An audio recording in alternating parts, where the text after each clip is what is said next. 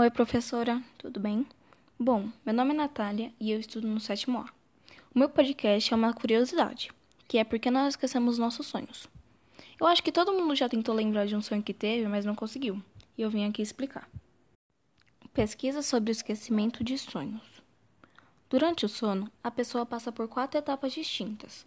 As duas primeiras servem para que o corpo descanse e são de caráter mais leve. Já a terceira configura o sono mais profundo, suficiente para revigorar o corpo e a mente.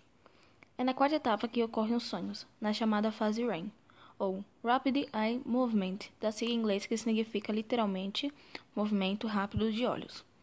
De acordo com a pesquisa, o esquecimento de um sonho está relacionado ao hormônio MCH, hormônio concentrador de melanina, encontrado no hipocampo e responsável por regular o sono e o apetite.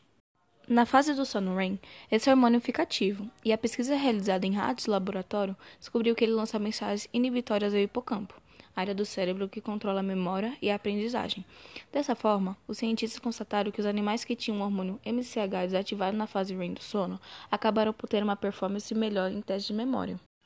Ok, mas por que nós esquecemos nossos sonhos?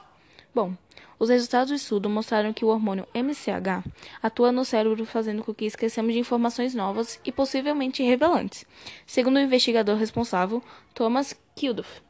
Como os sonhos ocorrem principalmente durante a fase REM do sono, quando o MCH é ativado, as reações químicas nas células podem impedir que o conteúdo do sonho seja armazenado no hipocampo, ou seja, esquecemos rapidamente o que sonhamos. Bom, então foi isso. Espero que tenha gostado. Tchau, professora!